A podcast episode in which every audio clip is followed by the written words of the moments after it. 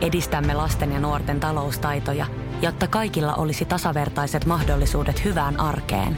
Otetaan yhdessä tulevaisuus omiin käsiimme ja rakennetaan siitä parempi. Meillä on jotain yhteistä. OP-ryhmä. Osuuspankit, OP-yrityspankki, OP-koti ja Pohjola-vakuutus ovat osa OP-ryhmää.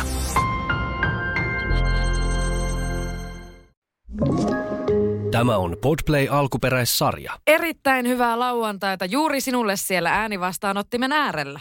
Minä olen Jantsu Puumalainen. Ja minä olen Tero Tiittanen ja nyt on aika poksauttaa skumpat ja kaivaa yksisarviset kaapeista ja sukelletaan kulttuuria viihteen syövereihin. Tämä on Karonkkapuheita podcast.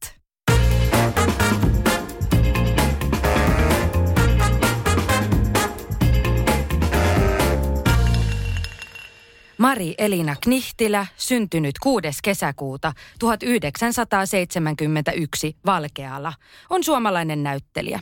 Hän toimi Teatterikorkeakoulun näyttelijäntyön professorina vuosina 2013–2018. Knihtilä valmistui ylioppilaaksi vuonna 1990 ja teatteritaiteen maisteriksi vuonna 1996 Teatterikorkeakoulun näyttelijäntyön linjalta. Hän on näytellyt monia teatterirooleja, muun muassa Kuuteatterissa, Suomen Kansallisteatterissa ja Ryhmäteatterissa sekä useissa elokuva- ja televisiotuotannoissa. Nihtilä sai Jussi-palkinnon parhaasta naissivuosasta elokuvassa Putoavia enkeleitä vuonna 2008 ja naispääosasta elokuvassa Hyvä poika vuonna 2012. Knihtilä esiintyi myös Jani Volasen ohjaamassa Ranuan kummit TV-sarjassa, joka sai Venla-palkinnon vuonna 2006. Yhteensä Knihtilä on palkittu 3 Venlalla.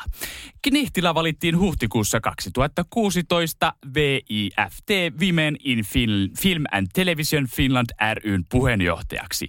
Yhdistys ajaa näyttelijöiden tasa-arvoa. Knihtilän avopuoliso on näyttelijä Tommi Korpela. Heillä on vuonna 1997 syntynyt poika. Viime aikoina hän on hykerryttänyt kansaa sisäilmaa TV-sarjassa. Tervetuloa Elina Knihtilä. Tervetuloa. Kiitos, kiitos. Miltä kuulosti? No, ihan kummallisia. No siellä on asiavirheitähän siellä on. Kyllä. Joo. Yksi, mikä mulla ainakin heti pisti silmään, oli tämä Women and Film and Television Finland, mihin itsekin kuulun, niin yhdistys ajaa näyttelijöiden tasa-arvoa. Joo, ei pidä paikkaansa. Se ajaa naisten tasa-arvoa ja ylipäätään tasa-arvoa siis AV-alan kaikkien tekijöiden kesken. Eli ei koske pelkästään näyttelijöitä, että toi on aika räikeä virhe siellä. Kun täällä puhutaan tästä sun työstä, tämänhetkistä työstäkin, niin miten nämä vuodet, mitkä täällä oli laitettu? Joo, no ne ei ihan pidä paikkaansa ja sitten silloin mä aloitin vuonna 2013 näyttelijän työn professorina. Mä oon tällä hetkellä näyttelijän taiteen professori ja mun työsuhde on päättymässä vuonna 2023. Eli mä otin toisen 5-vuotiskauden vastaan. Noniin, onnea siitä. No, en tiedä kannattaako onnitella. Joo, kiitos. No mitä muuta kuuluu? No, just nyt. Voi. Aikamoista säätöä voin sanoa, että just nyt. Tuossa jännityksellä kuuntelin aamulla taas valtioneuvoston ilmoitusta, että mitä tapahtuu, koska ymmärrettävästi niin meillä on valmistumassa tuolla nuoria näyttelijöitä, jotka tarvii opintopisteitä ja me ei voida oikein etänä opettaa läsnäolon taiteeseen perustuvaa opetusalaa, niin säädöksi menee. Että semmoista ihan just nyt kuuluu tällä hetkellä. Tästä piti kysyäkin, että miten teillä nyt nämä opetukset sitten hoidetaan tämmöisessä, että jos yli 6 ihmistä ei saa kokoontua samaan paikkaan. Sehän ei koske opetusta. Joo, se ei varsinaisesti koske, että meillä on poikkeusluvilla on opetettu ja tietenkin meillä on huolehdittu, että me ollaan 3 periodia pystytty sieltä viime syksystä asti opettamaan. Ja säästytty nyt pitää koputtaa puuta. Joo, niin me ollaan mennyt tosi hyvin sen suhteen, että meillä ei ole ollut sairastumisia eikä altistumisia siellä. Ja tietenkin se vaatii sitä, että kaikki noudattaa niitä turvallisuusmääräyksiä, mitkä on olemassa. Ja siinä mielessä nostan hattua näille nuorille ihmisille, joita nyt niin kovasti soimataan siitä, että heidän keskuudessaan se korona leviää. Niin meillä on ollut toisin se tilanne, että meidän opiskelijat on ollut tosi vastuullisia ja ymmärtäneet, että koulu menee kiinni, jos niin tapahtuu. Mutta kyllä, jännää tulee olemaan nyt keväällä. Tosi jännittävää. Varmasti. totta. Niin. Elinahan ei ole täällä yksin. Oliko tämä koputus nyt sitä, että onko meillä joku tuolla oven? Ei, mä korjaan yhden virheen. Korjaa. Ihmeessä. Joo, kun mä ärsyttää se aina. Siis tämä Venla-palkintoasia, mikä siellä on. En mä ole voittanut mitään 3 henkilökohtaista Venla-palkintoa, niin kuin tosta voisi ymmärtää. Sen sijaan mä oon ollut mukana tekemässä 3 ohjelmaa, jotka on niin kuin myös sisällön puolesta. Ja yksi niistä on Ranuan kummit, ja Ranuan kummit-sarja on saanut 2 Venla-palkintoa. Ensin sillä Ranuan kummit 10-osasella sketsisarjalla, sen jälkeen Ranuan kummit extra, Making of Ranuan kummit -sarjalla saatiin 2 Venla, ja sitten Läpiveto on saanut Venla, jonka sisältö on ollut tekemässä. Eli työryhmäpalkintoja. Niin, työryhmäpalkintoja. Toi on ihan tosi ärsyttävää. Kyllä. Joo. Mutta täällähän nyt tätä varmaan sitten joku aina käy päivittämässä niistä kohdin, kun itselle hyvältä tuntuu. Niin, ja toivotaan, että joka päivittää näitä, niin kuuntelee nyt tätä. Niin. Ja mene päivittämään siitä. Jokaisella pitäisi olla oma Wikipedia-manageri, joka hoitaa tätä. Kyllä. Ehkä. Joo. Kyllä. Mutta mennäänkö seuraavaan? Mennään. Meillä on toinen vieras täällä. Miiko Toiviainen, syntynyt 1990-1991, on suomalainen näyttelijä. Hän on näytellyt muun muassa Helsingin kaupunginteatterissa, Teatteritakomossa, Peacock-teatterissa ja improvisaatioryhmä Stella Polariksessa. Toiviainen on opiskellut Madetojan musiikkilukiossa ja teatterikorkeakoulussa.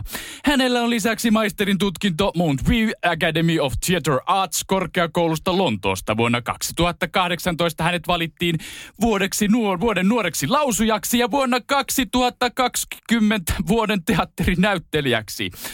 Toiviainen on korjannut sukupuolensa mieheksi. Tervetuloa, Miiko Toiviainen. Vedit se sitten yksikön. Vedin ja meinas mennä ihan päin persettä. Happi meinas loppuun. Ja ihan päin persettä. Mutta Miiko Toiviainen, tervetuloa. Ja tervetuloa teille kummallekin nyt. Kiitos, miltä paljon se Wikipedia kuulosti?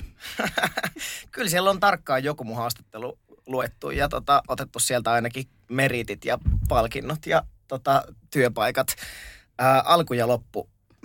Saanko mä kysyä nyt? Jännät. Niitäpä syntymään, niin. Sä oot syntynyt noin 90-91. Saanko mä kysyä, onko tässä käynyt niin, että sä oot syntynyt siis jotenkin, että ei ole ihan varma, että onko sä syntynyt 2359 vai 00? Niin kuin, onko tässä nyt joku tämmöinen? Se olisi ihana tarina, jos näin olisi, mutta tosiasia on se, että noi molemmat vuosiluvut on väärin. Mutta ne pistää mut vähän nuoremmaksi, mitä mä oikeasti oon, niin mä en halukaan korjata niitä. Älä korjaa, toi mystisyys kannattaa säilyttää. Nuoruushan on jees, eikö? Joo. Kyllä. Ja vanhuus on jees, keski-ikä on jees. Eli voiko sanoa, että 88-91? Just näin. Joo. Ei aleta nyt liikaa kaivelemaan, annetaan ihmisen pitää oma ikänsä omana tietona. Kyllä. Mutta mitä sulle, Miiko, kuuluu nyt tässä hetkessä? Saanko vielä palata? Niin, se lopun korjaus varmaan. Lopun korjaus heti, se on niin ihanaa päästä heti vähän terminiin littämään ja tarttumaan niin kuin lillukan varsiin ja oikein purkamaan tätä asiaa.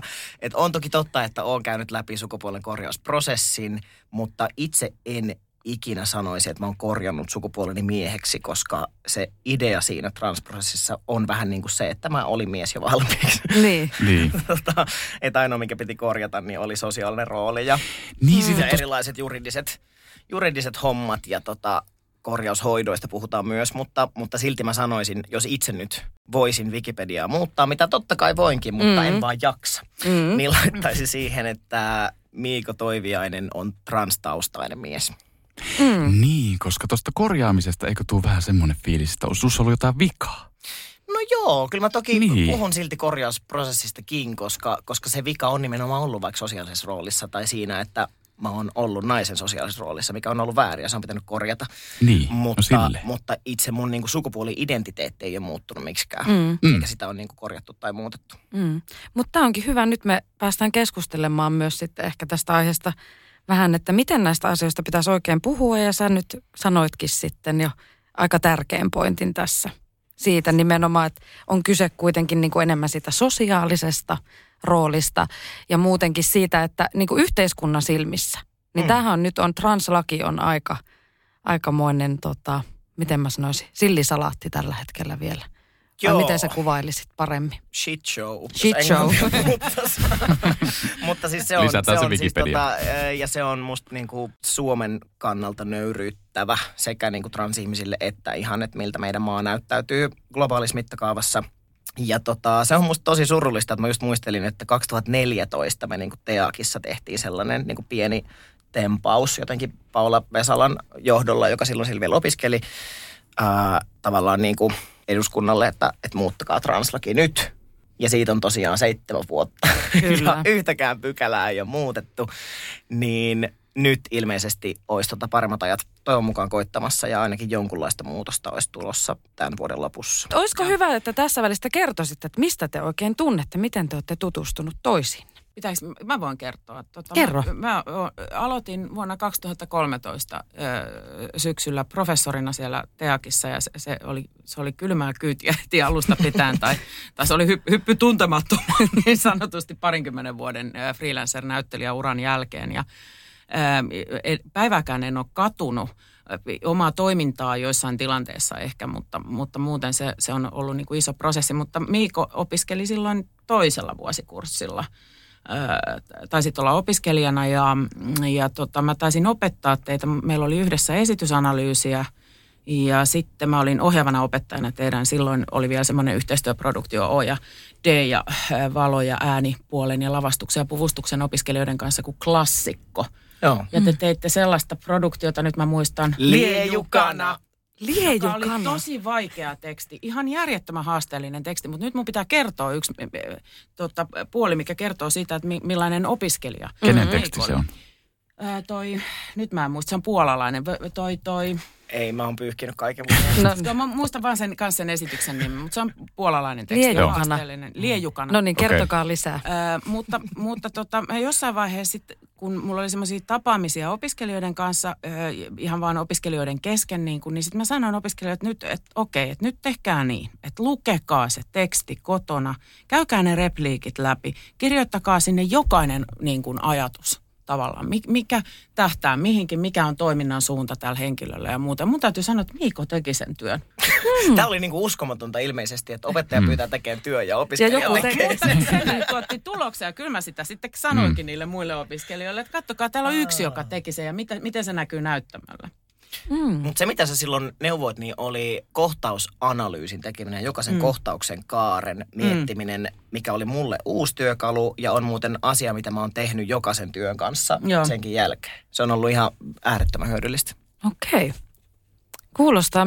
Mistä tää liejukana nyt sitten kertoo? Ei puhuta. Ne on yrittänyt unohtaa sen janksun. Se oli siis, itse kyllä pidin siitä, se oli tosi haastava työ, mutta palkitseva loppujen lopuksi. Ilmari Pursiainen, joka oli ohjaajuuden opiskelija silloin kans kakkosella, niin hän ohjasi sen ja oli valinnut tekstin. Ja no harjoituksessa käytettiin muun muassa aika paljon sanaa metafyysinen, joka ehkä kertoo jo siitä, että millainen juttu oli kyseessä ja millaista se työskentely oli. Mutta se oli hauska haaste. Joo, kuulostaa hyvältä. Yksi asia, kun te nyt just ootte te kaksi täällä, niin semmoinen asia, mistä voitaisiin vähän puhua, niin on tämä keskustelukulttuuri, joka nyt on muuttunut tässä vuosien aikana. Esimerkiksi siitä, kun sinäkin olet, Miiko, siellä teatterikorkeakoulussa ollut ja Elina on aloittanut samoihin aikoihin tai pari vuotta myöhemmin siellä, niin miten se näkyy siellä opinnoissa? Ja jos ajatellaan, että meillähän yksi semmoinen, me ei tarvitse siihen sen syvemmin mennä, mutta yksi semmoinen varmasti liikkeelle laittava asia oli Me Too-kampanja, joka varmasti muutti tosi paljon sitä keskustelukulttuuria. Niin miten niin kuin konkreettisella tasolla, miten se näkyy teatterikorkeakoulun opinnoissa esimerkiksi? Haluatko sä vastata, Miiko, jotain niin kuin nyt? No mä voin vastata nopeasti, koska mä tiedän, että sulla on todella niin kuin ensikäden tietoa siitä, että miten se on tässä viime vuosina muuttunut ja sä oot ollut tavallaan sen about koko muutoksen ajan siellä hyvinkin niin kuin konkreettisesti puikoissa.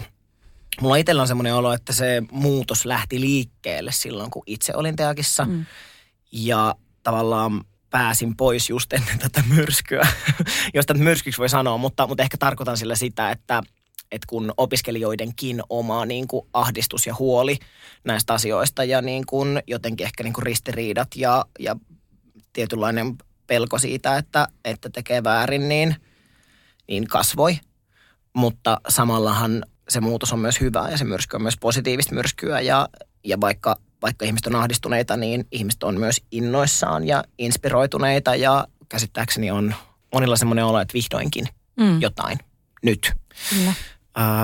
Kun niin paljon on myös huolta siitä, että nyt ei saa mitään enää sanoa, niin mä näen sen niin, että siinä missä toisella puolella huolitaan, että nyt ei saa enää mitään sanoa, niin se vastapuoli on se, että vihdoinkin saa sanoa. Mm-hmm. Ja siitä tässä oikeastaan on kyse. Tässä ei ole kyse mistään uudesta asiasta tai niin kuin ilmiöistä, jotka vasta nyt olisi pinnalla, vaan kulttuurimuutoksesta, niin valtavasta kulttuurimuutoksesta, joka johtaa siihen, että marginalisoidut äänet pääsevät kuulluiksi, niitä kuullaan ja ensi kertaa niille oikeasti annetaan tilaa, valtaa, arvoa.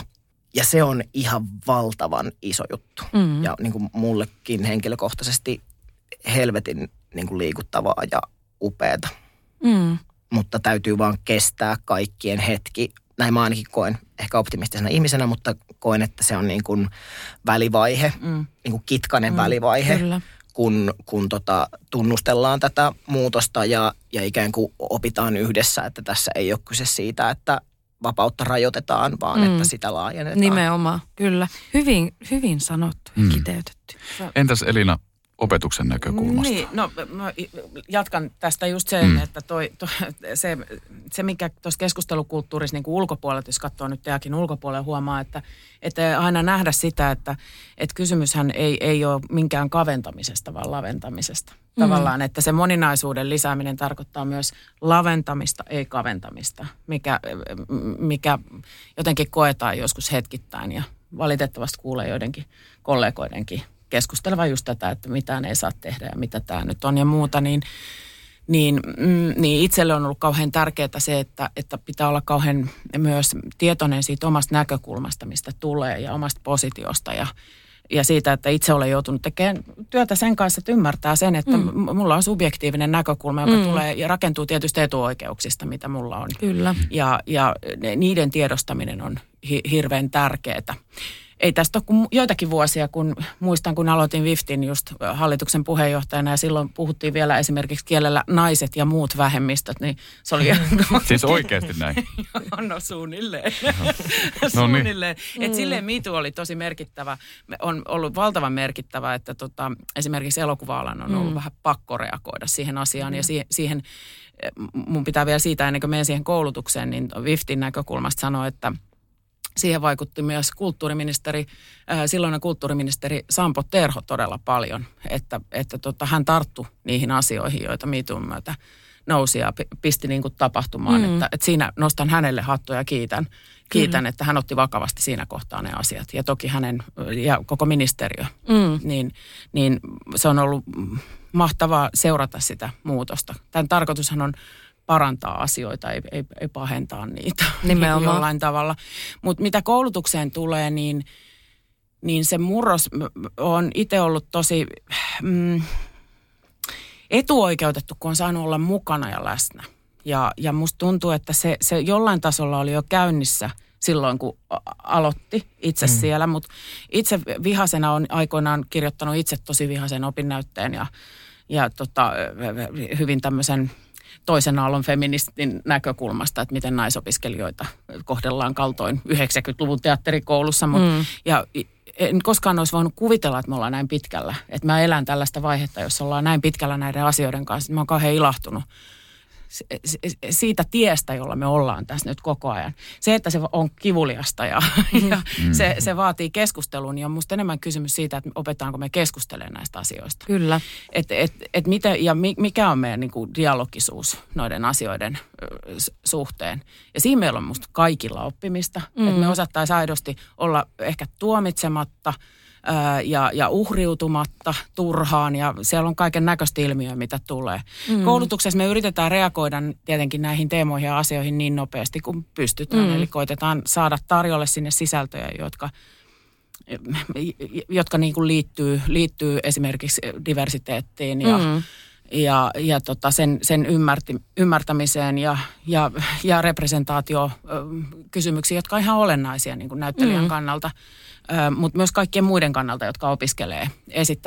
Siellä on kuitenkin esittävän taiteen alueelta tulee tekijöitä, niin mä oon siinä mielessä itse sitä mieltä, että fiktio luo uutta todellisuutta ja me ollaan niin kuin vastuussa siitä, että minkälaista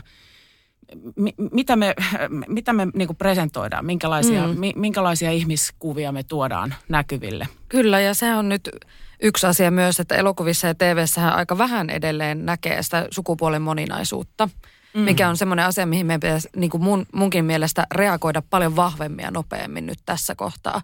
Eli käsikirjoittajille, tuottajille ja muille myös semmoinen niinku viesti ehkä tässä kohtaa, että sinne pitäisi kirjoittaa myös sitä sukupuolen moninaisuutta sinne käsikirjoituksen sisälle jo ja semmoisia hahmoja, eikä pelkästään niin, että se jää meidän sitten tavallaan, tai itse niinku roolittajan näkökulmasta, niin olen ehdottanut myös erilaisia ratkaisuja, mutta kun se ei aina voi mennä myöskään sitä kautta, vaan että siellä pitäisi oikeasti olla jo hahmoissa myöskin sitä diversiteettiä enemmän.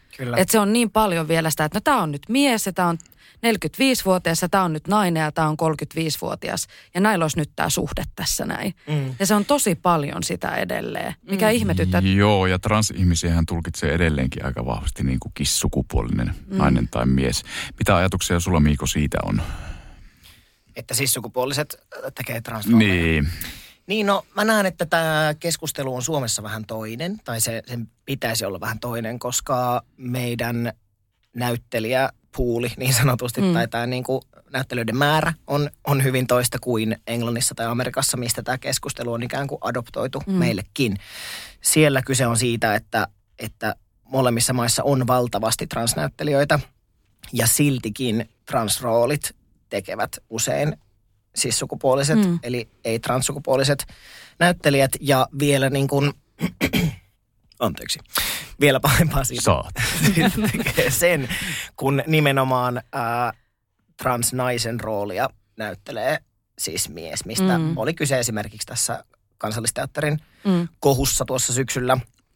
Ja no siitä on nyt toivon mukaan puhuttu jo tarpeeksi, mutta nopeasti voin kiteyttää, että se silloin vahvistaa tätä niin kuin hyvin vahingollista stereotypiaa ja harhakäsitystä siitä, että transnaiset olisi jotenkin oikeasti miehiä. Että ikään kuin vain pukeutuvat naisiksi tai teeskentelevät naisia sen sijaan, että ovat oikeasti naisia, mitä ovat. Ja jos mies näyttelee transnaista, niin se välillisesti viestii sitä, että hänkin on vain laittanut tämän puvun päälle ja eli eikö tässä sotketa vähän asioita? Tässä sotketaan vähän nyt sitä, mitä mekin ollaan nähty jo pitkään, eli niin kuin sotketaan tähän transvestiittiin nyt vähän niin kuin ehkä osiltaan myös. Eli siihen, että niin kuin, mitä me ollaan totuttu varmasti näkemään jo pitkään, ja sit siinä on myös haitallista se, että kun mies pukeutuu naiseksi, niin se on myös esimerkiksi semmoinen hahmo, mille nauretaan.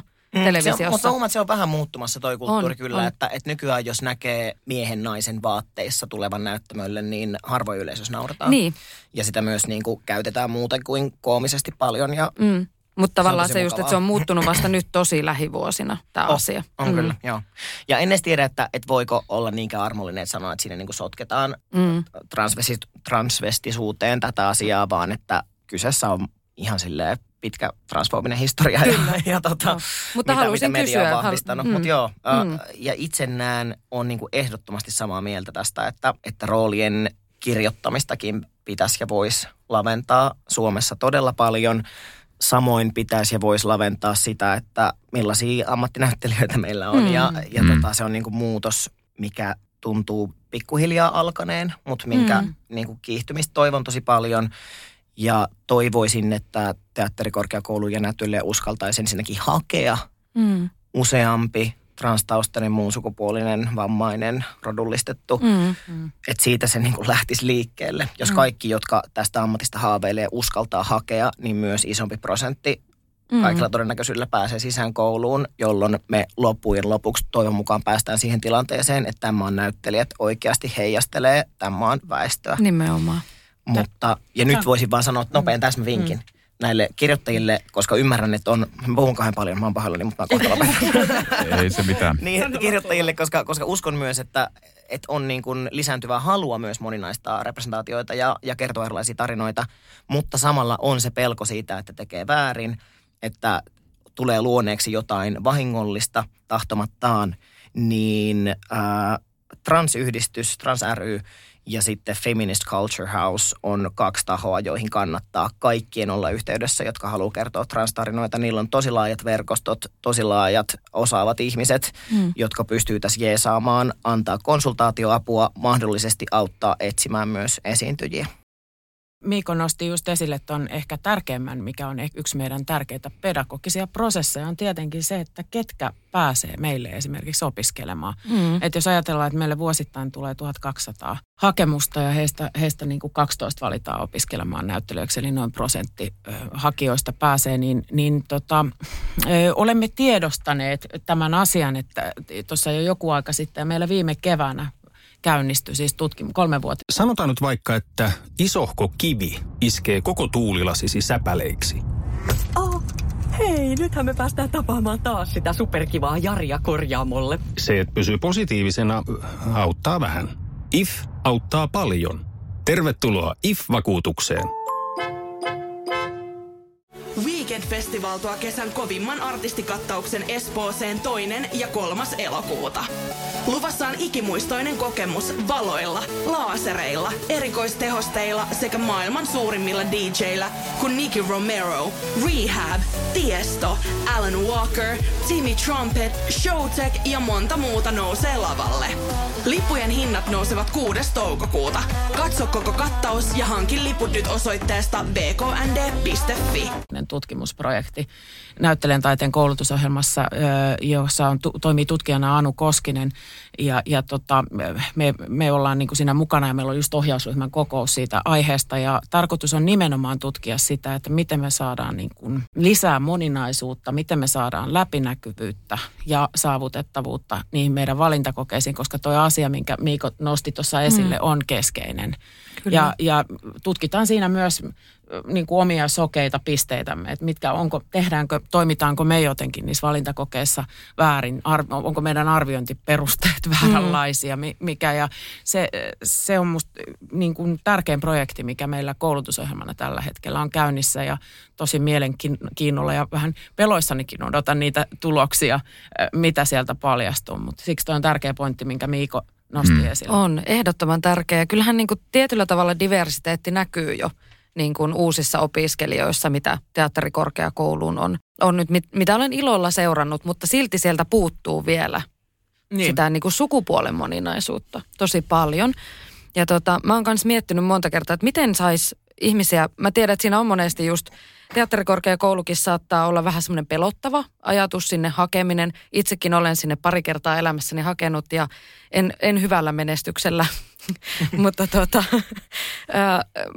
kyllähän se on semmoinen, että siitä myös, että miten siitä puhutaan, että ne on niin pelottavat ne pääsykokeet ja... Se on jännä. Mä ymmärrän.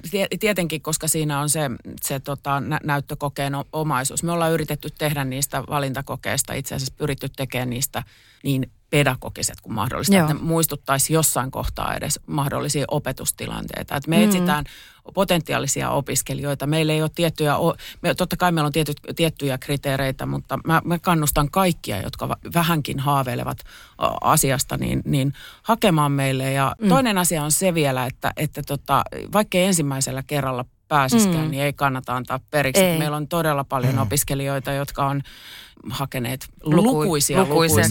Eikä näitä suuria näyttelijätarinoita ole, että 10:nnellä on menty sisään. Kyllä. Se ei ole siitä kiinni. Joo. Mutta ja tästä, jos saa huikkaa tähän väliin, että tästä päästään myös siihen representaation tärkeyteen, mikä mun mielestä pohjimmiltaan kiteytyy muun muassa siihen, että jos itseään ei näe edustettuna missään, niin se viestii sitä, että mun paikka ei ole tuolla, mikä mun mielestä osittain selittää just vaikka tätä, että miksei sukupuolivähemmistöjä ole teakissa, miksei ihmiset edes hae.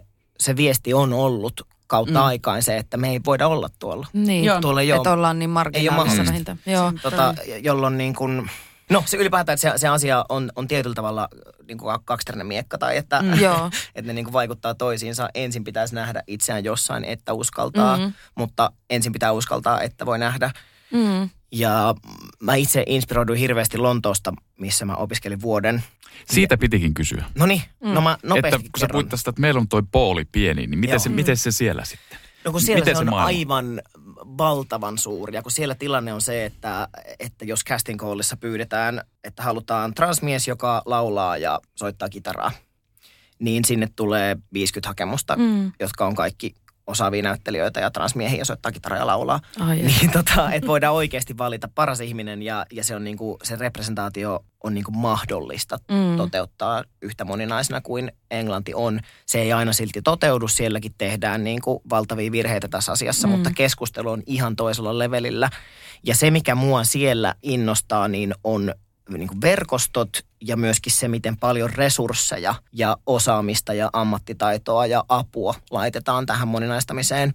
Siellä on esimerkiksi Gendered Intelligence-niminen järjestö, joka perusti joitakin vuosia sitten Transacting Course-nimisen koulutusohjelman, ilmaisen koulutusohjelman tarkoitettu transtaustaisille ihmisille ja ideana on niin kuin tarjoaa ilmaista koulutusta näyttelijän työssä ja myöskin auttaa verkostoitumaan, eli yhdistää roolittajat, ohjaajat tähän niin kuin talenttiin. Ja se on toiminut ihan järkyttävän hyvin. Tosi hyvä, kuulostaa tosi hyvältä. Mä oon myös miettinyt, että tietysti sitten just, että kun 1200 hakee, 12 pääsee vuosittain, niin mitä muita näitä reittejä on, koska meillähän on kansanopistoja ja meillä on, että ulkomaalaista, tai ulkomaillakin on mahdollisuus kouluttautua ja niin mä oon kanssa yrittänyt jotenkin hirveästi itse aktivoida myös ihmisiä siihen, että sä voit aloittaa ihan siitä, että sä tuut vaikka tekemään jonkun dialogidemon, sit sitä vähän hiotaan siinä, katsotaan, ja sit sä voit mennä vaikka avustajaksi ensin ja sitä kautta vähän, että sit saa vähän semmoista rohkeutta siihen tekemiseen. Niin sit on paljon helpompi mennä sinne teatterikorkeakoulunkin pääsykokeisiin, kun on vähän jo semmoinen olo, että no ehkä mä osaan jotain. Koska se joskus voi olla, että kylmiltään varsinkin sit, kun sitä representaatiota ei ole, niin se voi olla pikkusen vielä isompi kynnys. Joo, ja toi on ihan totta, että sehän on ihan kammottavan pieni määrä, joka meille pääsee opiskelemaan. Sittenhän on myös Tampereen näty on olemassa niin kuin korkeakoulutasoisia koulutuksia, mutta toki meillä on niin kuin opisto- ja musiikkiteatteria on esimerkiksi TAMKissa on niin kuin ammattikorkeakoulupuolella, jos se kiinnostaa. Ja toi on musta kauhean tärkeää, että niitä väyliä ammattinäyttelijyyteen on muitakin. Että ne ei ole ainoastaan nämä 2 portinvartijaa. Ja sen takia meille on ollut tärkeää se, että me ollaan vähän alettu markkinoimaan sitten taas meidän maisterihakua, koska tiedetään, että monet opiskelee ulkomailla esimerkiksi PA-tutkintotasoisen niin kuin näyttelijän koulutuksen, niin sitten me koitetaan saada heitä, jos he haluaa päästä kotimaan verkostoitumaan ja vielä opintoja teakista ja ne maisterin paperit, meillä on nyt joka toinen vuosi kaksivuotisen maisterin haku nimenomaan kohdennettu tällaisille, tai jolla on tarpeeksi ammattikokemusta ja jonkun verran opintoja. Joo, mä oon huomannut, se on ilahduttavaa. Joo, sitä itse asiassa kuulee aika paljon, että jos on opiskellut vaikka Briteissä, että sitten on vaikea päästä täällä niinku piireihin, tai vaikea tulla sitten tänne. Se on ehkä, siinä on varmaan, mä sanon vaan tähän väliin, että musta tuntuu, että se on semmoinen, että me ollaan niin, tämäkin on tämmöinen kulttuuri, mikä nyt on muuttumassa ylipäänsä, niin kuin roolituksenkin näkökulmasta, se on muuttumassa hirveästi, että me ei enää, meidän ei ole pakko arvottaa niin, että on nämä teatterikorkeakoulusta nätyiltä valmistuneet, jotka ensisijaisesti laitetaan nyt näihin rooleihin, vaan sen takia, että ne on valmistunut sieltä, vaan meillä on Suomessakin paljon näyttelijöitä, ketkä on itse oppineita tai sitten on tullut jostain kansanopistopolulta tai just opiskellut ulkomailla, että meillä on niin paljon nykyään sitä, niin, mutta sehän on vaan hyvä asia, eikö vaan? On ihan ehdottomasti. Kyllä. Ja toki että se vaikeus päästä piireihin käsittääkseni johtuu myös siitä, että itselleni se, että opiskelin teatterikorkeakoulussa, niin tarkoitti myös sitä, että ikään kuin ihan itsestään pääsi piireihin niin sanotusti. Niin. Tutustui tekijöihin, teki yhteistyötä jo kouluaikana, ikään kuin tuli tunnetuksi. Ihan vaan, koska on niin pieni ala, niin nimet tiedetään. Verkostoituminen tapahtuu jo opiskellessa, koska opiskelijat, niin kuin ohjauksen opiskelijat ja dramaturgian opiskelijat ja elokuvapuolen opiskelijat, ohjausopiskelijat voisi opiskella, meillä voisi olla vielä vähän enemmän yhteistyötä heidän kanssa, sitä koitetaan kehittää koko ajan, mutta he tutustuu jo opiskeluaikana toisiinsa. Eli se verkostoituminen tapahtuu siellä jo jollain tasolla. Semmoinen asia, mä palaan yhteen asiaan, kun puhuttiin niistä käsikirjoittajista ja siitä sisällön vastuusta, että milloin me nähdään niin kuin moninaisempaa ihmiskuvausta, eikä ainoastaan tätä heteronormatiivista parisuhdetta esimerkiksi tai muuta, niin se ei ole pelkästään musta käsikirjoittajan asia, vaan se on koko meidän alan kysymys. Ja tässä kohtaa mä niin kuin aina myös vähän katselen sinne portinvartijoihin, eli niihin ihmisiin, jotka tekevät päätökset siitä, mitä tilataan ja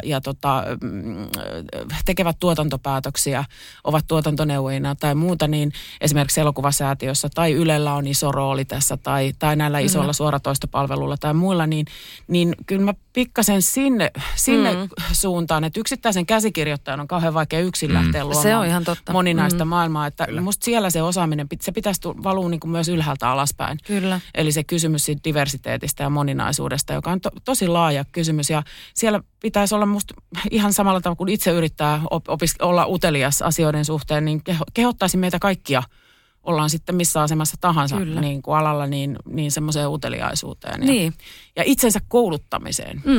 Ja sitten jos ei tiedä, niin kysyy joltain. Myös ajatusten kouluttamiseen. Kyllä, ehdottomasti. Ja ainakin mulle vaikuttaa siltä, että kyse ei ole siitä, etteikö olisi kysyntää, koska viime aikoina kaikista menestyneimmät niin kuin sarjat, leffat, esitykset on olleet jotenkin niin kuin moninaisia, tai se, että ihmiset janoaa autenttisia tarinoita. Se ei tarkoita, että kaikkien tarinoiden pitää olla tosia, vaan että ne perustuu elettyyn elämään, ne perustuu tietoon, eikä johonkin niin kuin fiktiiviseen kärsimyksen kuvitelmaan jostain vähemmistöstä, mistä ei oikeasti tiedä mitään. Mutta Miiko, sinä sait vuoden teatterinäyttelijän palkinnon näytelmästä Kepeä elämäni vuonna 2020. Yes. Miltä se tuntui ja tuntuiko siltä, että oltaisiin vähän niin kuin muutoksen äärellä? Se tuntui hysteerisen hyvältä. Itkin ehkä eniten ikinä. Niin kuin suurimmat jotenkin onnellisuuden itkut elässäni. Itkin sille uutiselle. Meinasi lähteä jalat alta. Mä olis porassa, kun mulle siitä soitettiin. Soittiin niin kuin ehkä viikkoa ennen sitä itse palkintojen jakoa. Ja se oli kyllä niin kuin... No, tästä on vaikea puhua ilman, että liikutun, koska se on mulle niinku tosi niinku vaikea selittää, miten iso asia se mulle oli. Ja se liittyy ehkä siihen, että kun itsekin, tai kun puhuttiin tästä, että jos ei itseään näe missään ja jenee, niin kun itse aloin vaikka opiskella teatteria, niin ei ollut transnäyttelijöitä missään. Vaikka heitä oli, mutta en tiennyt heistä, että kyllä niin kuin Jenkeissäkin oli ihmisiä, jotka työtä teki, mutta mulle Laverne Cox oli ensimmäinen nimi, joka oikeasti nousi niin kuin, silleen yleisen kansan tietoisuuteen ja ihailuun, niin häntä ennen en oikein tiennyt mistään tai kenestäkään, jolloin oli hirveästi pelkoja ja niin kuin oletuksia ja ajatuksia siitä, että mullekaan ei tule olemaan sijaa tällä alalla. Niin kuin pelkoja siitä, että mua syrjitään tai että varmaan ekan haastattelun jälkeen tappouhkauksia virtaa tai että ne roolit, mitä saa, niin on hirveän kapeita, jos saa yhtään mitään. Pelkoa siitä, että miten vaikka kollegat ottaa vastaan. Niin silloin se, että vittu. Sori, saanko kiroilla? Saa kiroilla. Että vielä tolleen niinku kollegoiden äänestyksellä saa tollaisen tunnustuksen. Niin mulle se oli ihan uskomattoman merkittävä asia. Ja niinku ihan viimeistään todisti sen, että tässä maassa ja tällä alalla on mulle paikka. Ja se on mua niinku, että se oma tausta ei tarvitse myöskään olla sellainen asia, mitä piilottaa. Mikä oli oma niinku päätös ja oma varmuus siitä, että vaikka se on yksityinen asia. Mä en pidä sitä salailuna, jos sitä pitää yksityisenä. Mutta mulle oli tärkeää tehdä siitä julkinen asia, koska se on niin iso osa mua. Ja se on asia, mitä mä haluan hyödyntää ja käyttää myöskin moottorina mun työssä. Ja Kepeä elämäni oli siihen tosi hieno mahdollisuus, koska se oli tavallaan niin kuin, että sai itse tehdä just sellaisen esityksen kuin halus, mikä kertoi tästä omasta identiteetistä. Oletko sä jossain vaiheessa miettinyt, että kannattaako tällainen transihmisenä lähteä kulkemaan tätä näyttelijän polkua? Oletko sä paljon pohtinut sitä silloin nuorempana? Joo, ja ehkä se... Uskallanko mä, kannattaako? Niin, mä en tiedä, oliko se se ehkä ensin lähti siitä liikkeelle, että mä pidin sitä mahdottomana. Mä en edes unelmoinut teatterikorkeakoulusta, koska mä en nähnyt sitä mahdollisuutta, että mä voisin päästä sinne, vaan mä aloitin niin kuin varmaan vuonna 2008 säästötilin, että mä pääsin joskus Lontooseen opiskelemaan, koska mä ajattelin, että se on niin kuin ainoa paikka, missä on minkäänlaista mahista. Ja sitten kun mä pääsinkin teakkiin yllättäen, niin, niin säästötili pysyi ja meni sillä sitten sinne maisteriin. Mutta ja sitten kun, tästä se tavallaan alkoi siitä vaan, että ei edes ollut pelkoa, koska ajattelin, että se on mahdotonta. Ja sitten kun se muuttuikin mahdolliseksi, niin kuljin kyllä siinä opintojen aikana niin kuin henkilökohtaisella tasolla tosi ison polun niin kuin mieleni sisällä siitä, että mä aloitin koulun ajatellen, että mun transtausta on yksityistä, se ei liity mihinkään, mä en halua, että kukaan koskaan kirjoittaa siitä. Mä oon näyttelijä ja teen tätä työtä niin kuin kuka tahansa muukin mies siihen.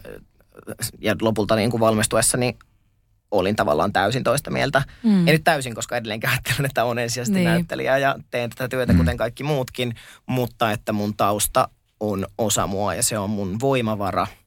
Se on asia, jota mä voin hyödyntää tässä työssä ja jota niin kuin, ja tietyllä tavalla koen sen myös velvollisuudekseni puhua siitä julkisesti, koska itselleni silloin olisi ollut niin iso merkitys, jos olisin 16-vuotiaana tästä kuullut. Mun täytyy sanoa, että kiitos, että teit sen, koska mä kävin katsomassa silloin Kuuteatterilla ja musta se oli upea.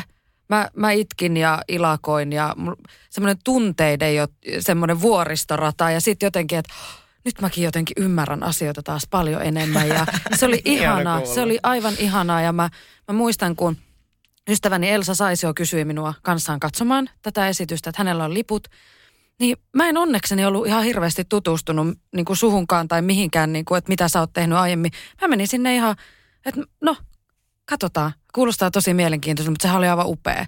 Se oli, niin kuin, se oli mieletön ja sit mä muistan, että kun mä luin, että no niin, että sä oot nyt saanut sen vuoden teatterinäyttelijäpalkinnon. Mä ajattelin, että nyt meni oikeaan otteeseen, todellakin, että vittu, jes, nyt alkaa tapahtua. Ihan oikeasti.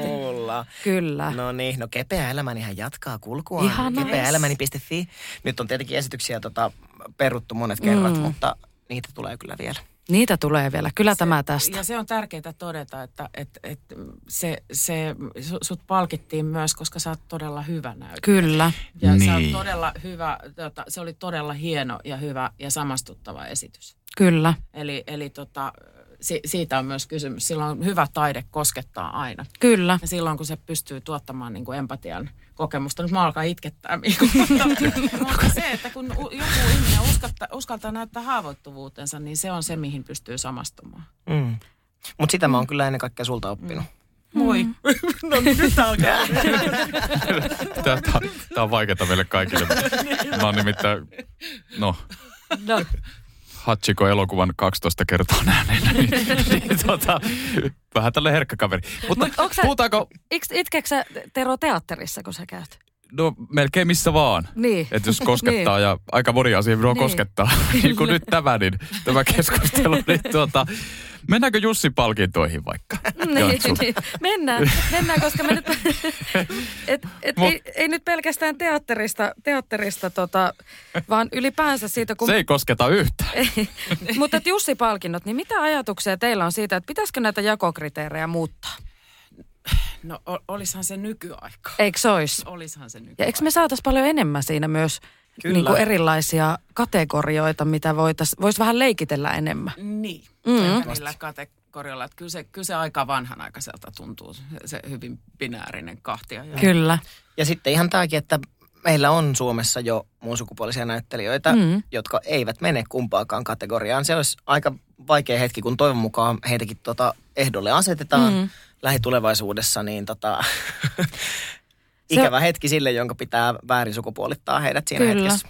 Mulla itsellä, kun viimeisimmät Jussi-ehdokkaat julkistettiin, niin mulla tuli jotenkin hirveä suru ja meni sielu sykkyrälle, kun katsoi Instastoreja. Siellä on niin paljon muun sukupuolisia näyttelijöitä ja sitten tajua, että että tässä ollaan, että eikö tälle nyt jumalauta 2020-luvulla voi jo tehdä jotain. Ja tässäkin nähdään, sut on palkittu vuoden teatterinäyttelijänä, ei sukupuoliroolita. Niin, teatteripuolellahan niitä ei ollut enää. Jep.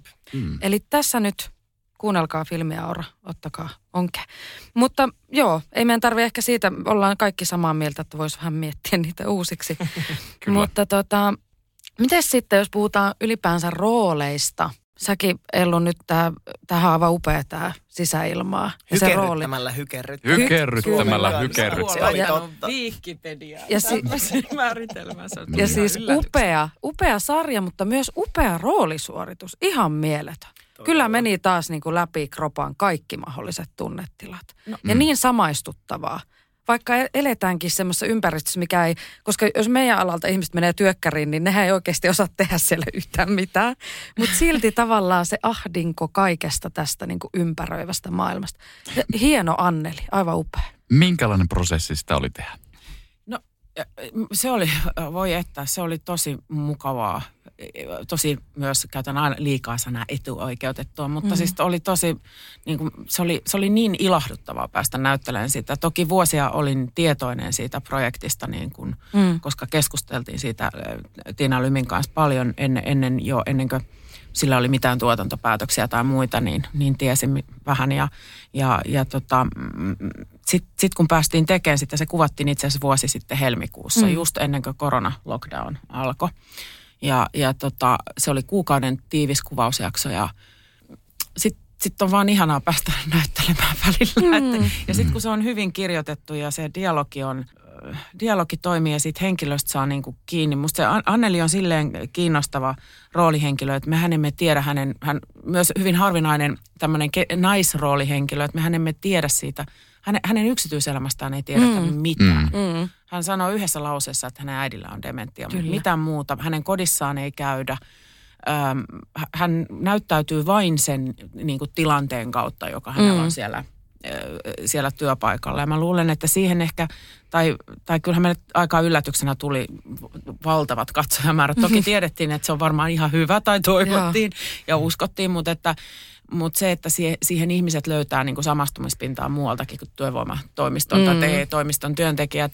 Eli se kertoo siitä, missä tilassa ensinnäkin meidän työelämä on jollain tasolla ja missä meidän yhteiskunta jollain tavalla on, että minkälaisissa paineissa on. Et itselle siinä on ollut tärkeä viesti se, että kun itse kanssa 71 syntynyt niin kuin Tiina Lymi, niin me jaetaan molemmat kokemus siitä suomalaisen hyvinvointiyhteiskunnan parhaista paloista ollaan saatu nauttia, että mistä tahansa niin kuin sosiaali- tai yhteiskuntaluokasta sä tuutkin, niin sulla on mahdollisuus päätyä mihin vaan, vaikkapa pääministeriksi tai presidentiksi tai näin, niin soisi ja toivoisi, että se edelleen olisi mahdollista. Kyllä. Että me pidettäisiin niistä hyvistä arvoista kiinni meidän yhteiskunnassa. Ja mun mielestä yksi kans teema, mikä siinä nimenomaan tämän Annelinkin kautta, niin tämmöinen loppuun palaaminen ja se, että miten sitä ei saa näyttää, siitä ei saa puhua ja aina pitää olla vaan reipassa ja jaksaa, painaa.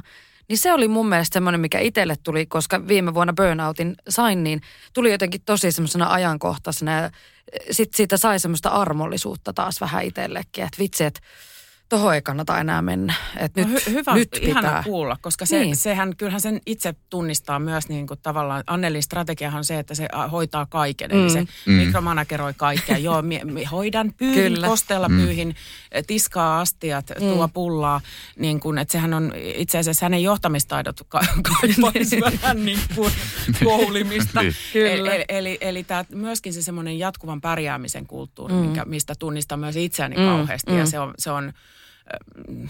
se on kipeää, niin, niin sen tunnistan Annelista toki. Kyllä. Sitten musta yksi ehkä semmoinen asia, mistä pidän myös siinä Annelissa, että jotenkin se, että meidän yhteiskunnassa on paljon tietyissä rakenteissa, jotka ylläpitää tätä, niin on keski-ikäisiä naisia, jotka on siellä keskijohdossa, jotka ei ole koskaan, jotka niin kuin hoitaa sitä. Kyllä. Joiden se ensimmäinen lause on, että minä hoidan, ei hätää, minä hoidan, niin että me opittaisiin. Ja sitten kotona miettii, että ei perkele, ei pysty, ei jaksa. Niin. Mutta se on niin istutettu niin syvälle johonkin. Mutta nyt lasketaan ne haarniskat alas ja... Toi, kun sä sanoit, että Annelin taustasta ei oikein tiedetä mitään, niin nämähän on virastotyypit itsekin, kun olen niissä asioinut, ne monesti semmoisia niin kuin puhuvia päitä vaan. Ja sitten sanotaan, että seuraava asiakas. Niin mä oon monta kertaa miettinyt, että minkälainen kohan elämä tuollakin on, että onko sillä perhettä ja onko sillä koira. Ja... minkälainen koira? Niin, ja minkälainen koira? Shetlandin lammaskoira, todennäköisesti. Mutta on semmoisia puhuvia päitä vaan. Niin. Se on jotenkin loogista, että Annelinkaan historiasta ei sitten sen enempää. Niin, ja musta se on silleen radikaalia, niin kun, että on naispääosahenkilö, jonka ihmissuhteista me ei tiedetä. Koska yleensä se ongelma, kun sitten taas on lukenut paljon jotain käsikirjoituksia aina, että helposti se naishenkilö, sillä täytyy olla joku suhde, että juurikin johonkin mieheen. Tai sen suhde on johonkin hänen lapsiinsa tai äitiinsä tai isäänsä tai johonkin. Niin sitten se on musta jotenkin niin kuin... Musta se on ihanaa, että sillä ei totta kai heillä syntyy kiihkeä suhde työkaveriin, mutta sekin on semmoinen kaksi hukkuvaa, ripustautuu toisiinsa niin kuin hädän hetkellä. Et siellä ei niin kuin tavallaan ole vaihtoehtoja, niin, mutta Mutta sekin on hirveän sympaattinen tarina. No kiva. Omalla tavallaan. Kiva, itse olen kyllä kipuillut. Yleensä meillä on HP:n kanssa semmoinen, Hannu-Pekka Björkmanin kanssa semmoinen, että jos meidät kaksi laitetaan harrastaa seksiä, niin sitten tulee katsojia. Niin kuin fiktio. Hän kävi Haarautuvan rakkauden talo-elokuvassa. Okay, ja sitten myös nyt tässä on tullut ihan hyvät katsojaluvut. Eli ihan vinkkinä tuottajille. Ja lehdille myös otsikoksi. Lihtilä sanoi, että kun hän harrastaa seksiä, niin yleisöä tulee. Ja vielä HP:n kanssa. HP:n kanssa, niin. Se ei kenen kanssa. Ei yksin. Eihän yksin kuitenkaan. Kukaan. Fiktiossa, joo. Mutta kuulostaa siltä, että olet päässyt tekemään hyvinkin mieluisan roolin. Ja kyllä. Nyt teille molemmille tämmöinen kysymys, 2 kysymystä. Ensimmäinen kysymys, mikä olisi semmoinen rooli, minkä olisi halunnut ehkä jättää tekemättä tässä uran varrella? Tai on ehkä jälkikäteen miettinyt, että no, tämä ei ollut ihan mun suosikki. Ja sitten, mikä olisi vielä semmoinen unelmarooli, minkä saisi tehdä? Noin ehkä kaikkein ärsyttäviä. Niin on, eikö oo. Siksi juuri kysyimme. Jos vastaa niihin niin laveesti kuin tekisi mieli, niin se on myös super. Jotenkin pettymystä tuottavaa. Kyllä. Ei. No, mä aloitan nyt. Siis varmaan on CV:ssä putsattavaa, mutta mä en nyt mitään yksittäistä roolia halua nimetä, mutta on asioita, joita, joka tavallaan... No HP just on sanonut musta hyvin, että harvemmin tekemättömiä töitä harvemmin katuu kuin tehtyjä töitä. Eli kun joku opiskelija murehtii jotain asiaa, kun ei pysty tekemään tai jotain ongelmia, mutta siinä hommista ei tule työtarjouksia tai muuta. Niin jotenkin ajattelin, että kyllä siellä CV:ssä olisi varmaan semmoista... Jos sitä nyt katsoisi kriittisesti, niin varmaan putsattavaa, mutta en mä olisi tässä... pisteessä, eli mä oon tehnyt niitä kaikkia kyllä. töitä. Eli myös niistä oppii, niistä prosesseista, jotka ei ole helppoja. Ja jotka ei ole ehkä semmoisia, joita niin kuin juhlitaan niin kuin yleisömenestyksen tai arvostelumenestysten tai kollegoiden arvostuksen kautta, että on tehnyt sellaisia asioita. Niin niistäkin oppii, kaikesta oppii. Ja sitten joka tapauksessa kun sä teet sen ratkaisun, että sä lähdet tekemään jotain asiaa, niin sun on seistävä sen takana. Ja ne on tehtävä, vietävä ne prosessit loppuun asti. Niin silleen en osaa tohon asiaan vastata. Sitten taas siitä lempiroolista, niin tähänhän aina kuuluu vastata näin ja aina pitääkin vastata. Ei niinkään ne roolit, vaan ne ihmiset kertovat pääsee tekemään. Mutta koska nyt kun mä tiedän, että se on se... tarinankertoja. Ei sitä. Välittäjä. Vielä yksi semmoinen tarinankertoja juttu, niin ei tarinoita enää. Mutta ne on kerrottu. Joo, mutta siis se asia, että toki se, että itsellä on niitä haaveita, että keiden kaikkien kanssa haluaisi tehdä ja voi hitsi mitä tyyppejä, koska tämä on yhdessä tekemistä, kukaan ei yksin tätä tee. Ja siksi on valinnut tämän alan, niin kuin mä tajun yhä syvemmin ja syvemmin vuosien myötä, että se ainoa syy, miksi on tällä alalla, ei olekaan se halu kostaa ja tulla kuuluisa, vaan se onkin se yllättäen se, että mä haluan olla yhdessä ihmisten kanssa ja jakaa asioita. Ja toki siellä on niitä itsekkäitä hetkiä, että onhan se mukavaa, jos nostetaan ja kehutaan, mutta se keski on siellä. Mutta jos nyt ihan... Minä olen sanonut tämän monta kertaa. Kyllä se Urho Kaleva Kekkonen on, jonka mä haluaisin näytellä. Upea. Kyllä mä sitä Kekkosta haluaisin näytellä. Mä oon sanonut tätä nyt niin monta kertaa ja edelleenkään kukaan ei ole tarttunut ongelmiin. Siitähän tulee nyt se leffa tuossa jossain vaiheessa. Saas soittakaa nähdä, mihin rohkeus siinä saattaa rohkeus nyt loppua. Niin. Diversiteetin suhteen. Tuottaja nyt, otapas yhteyttä. Mutta en luodottaa. Kyllä, mutta siis upeaa siis ehdottomasti. Pitää mennä go big or go home tässäkin asiassa. Mites Miiko? Ei tarvi välttämättä se, että mun mielestä Ellu, sä vastasit tosi hyvin siihen just, että mitä, mä halusin kuulla tän, että vähän lypsit sitä. Mä ehkä vähän lypsin, että ei kannata katua mitään, mitä on tehnyt, vaan tulevaisuushan se, missä voi muuttaa asioita. Mulla on myös sen verran lyhyt ura takana vasta, kun mä valmistuin vasta 2018, että täytyy sanoa, että mä oon saanut kyllä tehdä pelkästään kivoja juttuja. Ihanaa. Ja niin kuin ihania monipuolisia rooleja, mikä on musta aivan uskomattoman onnekasta ja etuoikeutettua tosi monella tavalla. Mutta mä yleensä aina ajattelen, että ne omat unelmaroolit on vielä kirjoittamatta ja tekemättä, koska mä koin hirveän innostavana sen, mihin tämä ala on menossa ja millaisia juttuja tällä hetkellä kirjoitetaan maailmalla ja Suomessa. Niin mä ajattelen, että mä en vielä pysty nimeämään sitä, mutta kuitenkin, niin. Jos nyt mennään, jos nyt pitää pistää. Tuleeko sieltä Hamlet? Onko se Kekkonen? Tuleeko sieltä Hamlet? Ei kun muistetaan se, että mä oon kuitenkin musikaalityyppi. Yes. Niin kuin sydämessä, niin se on mulla kuitenkin suurin rakkaus. Mikä on suosikki musikaalisi? Se vaihtelee tosi paljon, kuuntelen kaikkea, mutta yleisesti ottaen tällaiset niin kuin, missä on jotain dramaattista sisältöä. Next to Normalista tykkään tosi paljon, mikä kertoo mielenterveysongelmista. Ja mutta siihen liittyy myös tämä rooli. Niin, on itse unelmarooli. Mun yksi suosikkisäveltäjä on Jason Robert Brown, koska hän säveltää just niin kuin, hän säveltää jotenkin näyttelijä edellä.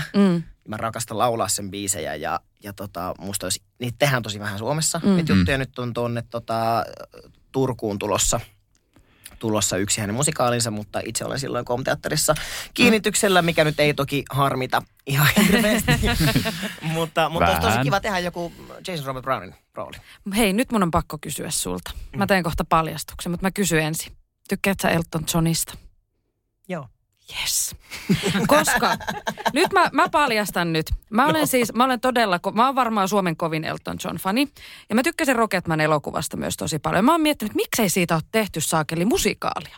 Ja sit mä aloin tuossa koronakevään aikana ihan oikeasti niinku, ihan tosissani miettimään, että mä haluaisin tuoda Suomeen Elton John-musikaalin. Ja sit multa kysyttiin, että kuka näyttelisi Elton Johnia. Mä olin, no Miiko Toivinen. Niin tekisitkö sä sen? Urho Kekkonen levelillä. Menee. Todellakin. Me ei urkia ihan Britannian Urho Kekkonen. Kyllä. Nyt on ollut. Siis tekisin ja kylillä kehuskelisin. Miksi sä voit tehdä Urho Kekkosesta? Tehdään. Ei siitäkään ole musikaalia. Ei ole. Kaikesta tehdään musikaalia. Nyt jos maailma menee taas kiinni ja me ei pystytä tekemään mitään, niin suunnitellaan nämä musikaalit. Ja Samuel Harjanne. Yhdessä. Elton John ja Urkki. Niin. Siinä olisi joku, että kaksi maailmaa kohtaa. Todellakin. Kyllä. Urkki olisi ihan varmasti, jos Elton John olisi ollut Suomessa, niin se olisi ihan varmasti ottanut sen sinne, kun se piti niitä lasten mehukestejä sen Namminiemessä. Urkkihan oli siis valveutunut kaveri siitä, että se tiesi, että pidä viholliset lähellä. Eli tämä radikaali vasemmistolaisnuoriso YT:ltä niin dokas siellä sen Tamminiemessä, Holmbergit ja muut. Niin sehän otti ne, että hei, tulkaas tänne mukaan. Elton John olisi ollut siellä saunassa. Tästä me saadaan jotain. Tästä me saadaan nyt. Nyt Suomen säveltäjät kuulolle. Kuulolle ja kaikki hyvät musikaaliohjaajat. Paitsi, että mä en osaa laulaa niin hyvin kuin Miiko. No, mutta ei se urhokaan. Räppiosio. Niin jos Urkki räppääkin koko ajan. Sopii hyvin. Mutta ehdottomasti tämä tehdään. Joo. Tai nämä ja niin, yhdistetään. Niin. Ehdottomasti. Ihanaa. Elton John Tamminiemen saunassa. Sitten nopea maininta vielä, että musta olisi myös tosi hauska tehdä joku transrooli.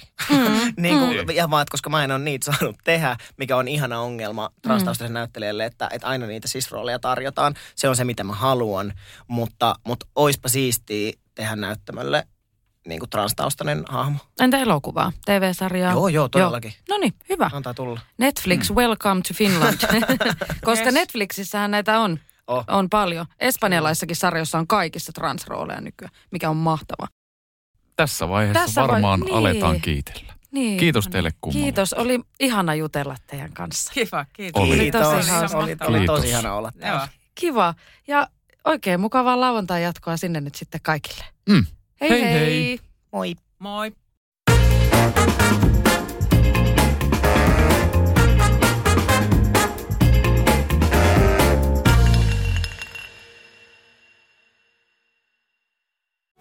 Naked Festival kesän kovimman artistikattauksen Espooseen 2. ja 3. elokuuta. Luvassa on ikimuistoinen kokemus valoilla, laasereilla, erikoistehosteilla sekä maailman suurimmilla DJillä, kun Nicky Romero, Rehab, Tiesto, Alan Walker, Timmy Trumpet, Showtech ja monta muuta nousee lavalle. Lippujen hinnat nousevat 6. toukokuuta. Katso koko kattaus ja hankin liput nyt osoitteesta bknd.fi.